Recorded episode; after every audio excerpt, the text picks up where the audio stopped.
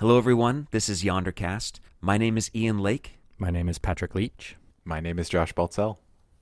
We just launched this podcast last week and have planned on releasing a new episode every Tuesday morning, which would make this the day to begin our regularly scheduled content. However, we're choosing to do something different today.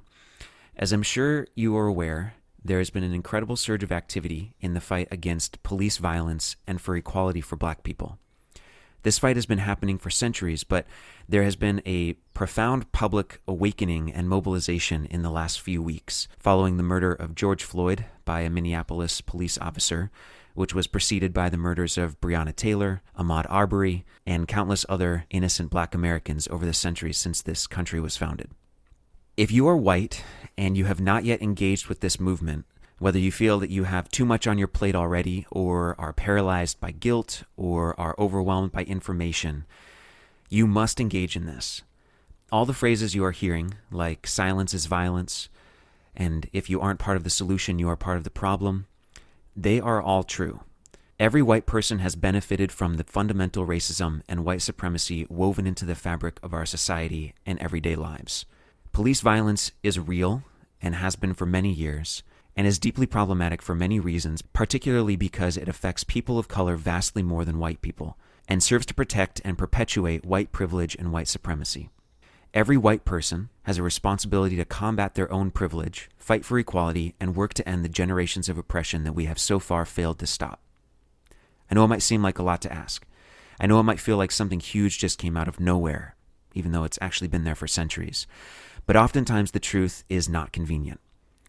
No one is saying that every person needs to quit their job and neglect their family and sacrifice their own health to become a full time activist, but everyone does need to be committed and engaged in this for real progress to be made. This isn't just something nice to do if you have the time. This is a civic duty. There is no such thing as being passively, quote unquote, not racist, as we so often want to believe. It's just not that easy.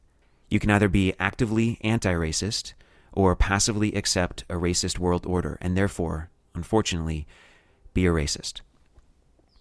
At first brush, this might seem extreme, and I get that.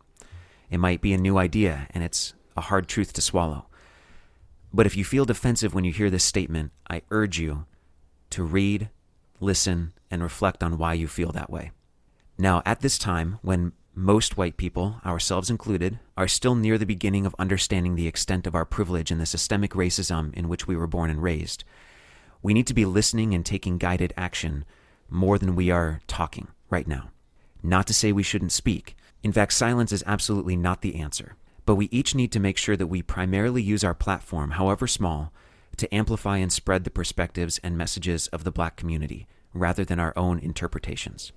The three of us have so many thoughts we would like to share, so many points we would like to make, and so many issues that we would like to bring to light and discuss. However, we are three white men, and for everything we want to say, there is someone else who has been saying it for much longer, someone who has studied it for much longer, someone who has lived it for their entire lives and seen their ancestors live it. We believe that it is our responsibility at this time to not provide our own commentary, but to direct you to the voices that you need to be listening to right now, and those are not ours. We ask that you spend whatever time you would have spent listening to our podcast and spend it exploring some new voices and perspectives. In a moment, Patrick is going to list some of the voices that we have been listening to during this time. This is by no means an exhaustive list. We do hope that this list gives you a starting point, or possibly a few sources that you hadn't yet heard about. Before we start listing names, we want to emphasize the importance of continued listening. When you find these voices, subscribe to them, follow them, sign up for alerts from them, give them your email, Make sure you get notified when they have something to say. And if you have the means, it is crucial that you support them financially. Find their Patreon page or whatever method they use to manage donations and donate. Commit to donating regularly on a monthly basis if you can. Pay for the gift of education that they are giving you and fund them to ensure that they continue to have the means to express their voice. While social media is a wonderful tool that we've been using extensively, we aren't going to provide a list of social media handles just because we feel like that might be overwhelming. Also, most special guests and people that you hear on podcasts will have social media that you can follow, which will lead you to other people that you can follow, and so on. No matter what medium of information you prefer, there are voices expressing themselves that you can pay attention to. The following are a list of podcasts that you can find descriptions to in the show notes if you need a little bit more information. 1619, About Race, Code Switch, Pod for the Cause, Pod Save the People, Scene on Radio, and podcastsincolor.com. The following are a few books that we have identified would be excellent to read. They are White Fragility by Robin DiAngelo, So You Want to Talk About Race by Ijeoma Oluo, How to Be an Anti-Racist by Ibram X. Kendi, Raising White Kids, Bringing Up Children in a Racially Unjust America by Jennifer Harvey. The next three are more educator specific, but also very good. We Want to Do More Than Survive by Dr. Bettina Love, For White Folks Who Teach in the Hood by Christopher Emdin. Multiplication is for White People by Lisa Delpit. And I'm going to list some organizations to follow and donate to, both in the Portland area and more national organizations. For some Portland area organizations, there are PDX Protest Bail Fund, Black Lives Matter PDX, the Black Resilience Fund, Don't Shoot PDX, Black United Fund of Oregon, and the Portland NAACP. Some national organizations include National Bailout, Legal Defense Fund, Black Lives Matter, Equal Justice Initiative, and the NAACP. Even though we just started the podcast, we are going to take a break and not put out any episodes for a little while.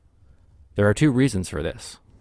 First, we want to encourage our listeners to devote their time to reflecting, learning, doing this work, and taking part in this movement rather than listening to us. Second, we are going to personally take the time that we would have taken to research, record, and produce new episodes and continue the work we have begun and that we are asking you to do. We need time ourselves to determine how we are going to continually educate ourselves, continually be active in this cause, and what that looks like in our own classrooms. This podcast episode has been partially a call to action and partly an effort to educate, but for the three of us, it also serves as a recorded statement, a commitment by us to continue to learn, donate, act, and seek ways to ally with the black community. As educators, we will use our classrooms to amplify black voices and confront racism and privilege, both our own and that of those around us. To our students, we are listening and we are here for you. We will fight with you and we will fight for you, and we love you. Thank you all for taking the time to listen to this message.